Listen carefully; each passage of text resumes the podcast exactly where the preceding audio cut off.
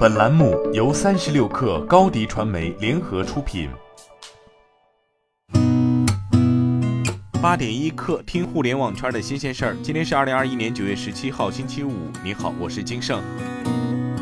三十六氪从多个独立信源处获悉，字节跳动将于今年下半年在国内推出一款音乐流媒体产品，该产品已进入关键开发阶段，产品名称暂定飞跃，项目内部代号为 Luna，由抖音团队负责。字节跳动音乐业务主要由前台和市场、算法两大中台支持构成。腾讯独家版权失效，或为字节跳动发展国内音乐业务带来新机会。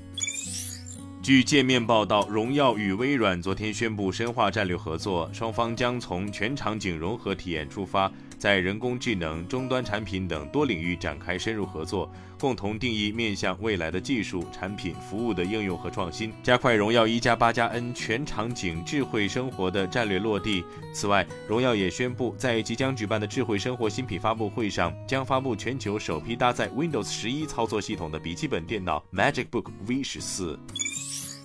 据第一财经报道，工信部总工程师韩夏在二零二一年六 G 研讨会六 G 愿景展望中表示。面向二零三零年商用的六 G 仍处于愿景需求研究及概念形成阶段，六 G 技术方向及方案仍在探索中。从发展趋势看，未来六 G 将极大拓展移动通信网络能力与服务边界，持续深化物联网应用范围和领域，有效服务智能化生产与生活，助力构建万物智联、数字孪生的美好社会。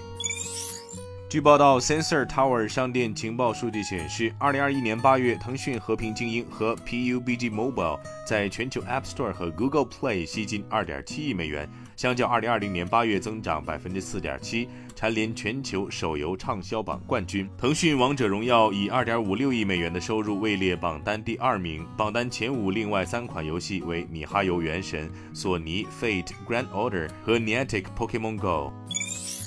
据澎湃报道，从应急管理部消防救援局获悉，泸州陈年窖酒业有限公司因为受地震影响，储酒仓库陶一百七十余个瓷罐受损破裂，两百余吨高浓度白酒泄漏。由于高浓度白酒泄漏，厂区空气中弥漫着强烈的酒精气味。高浓度白酒是甲类火灾危险品，遇到火星就会发生爆燃。现场，四川消防调集九车五十五名消防指战员在现场处置，对泄漏的白酒进行持续稀释。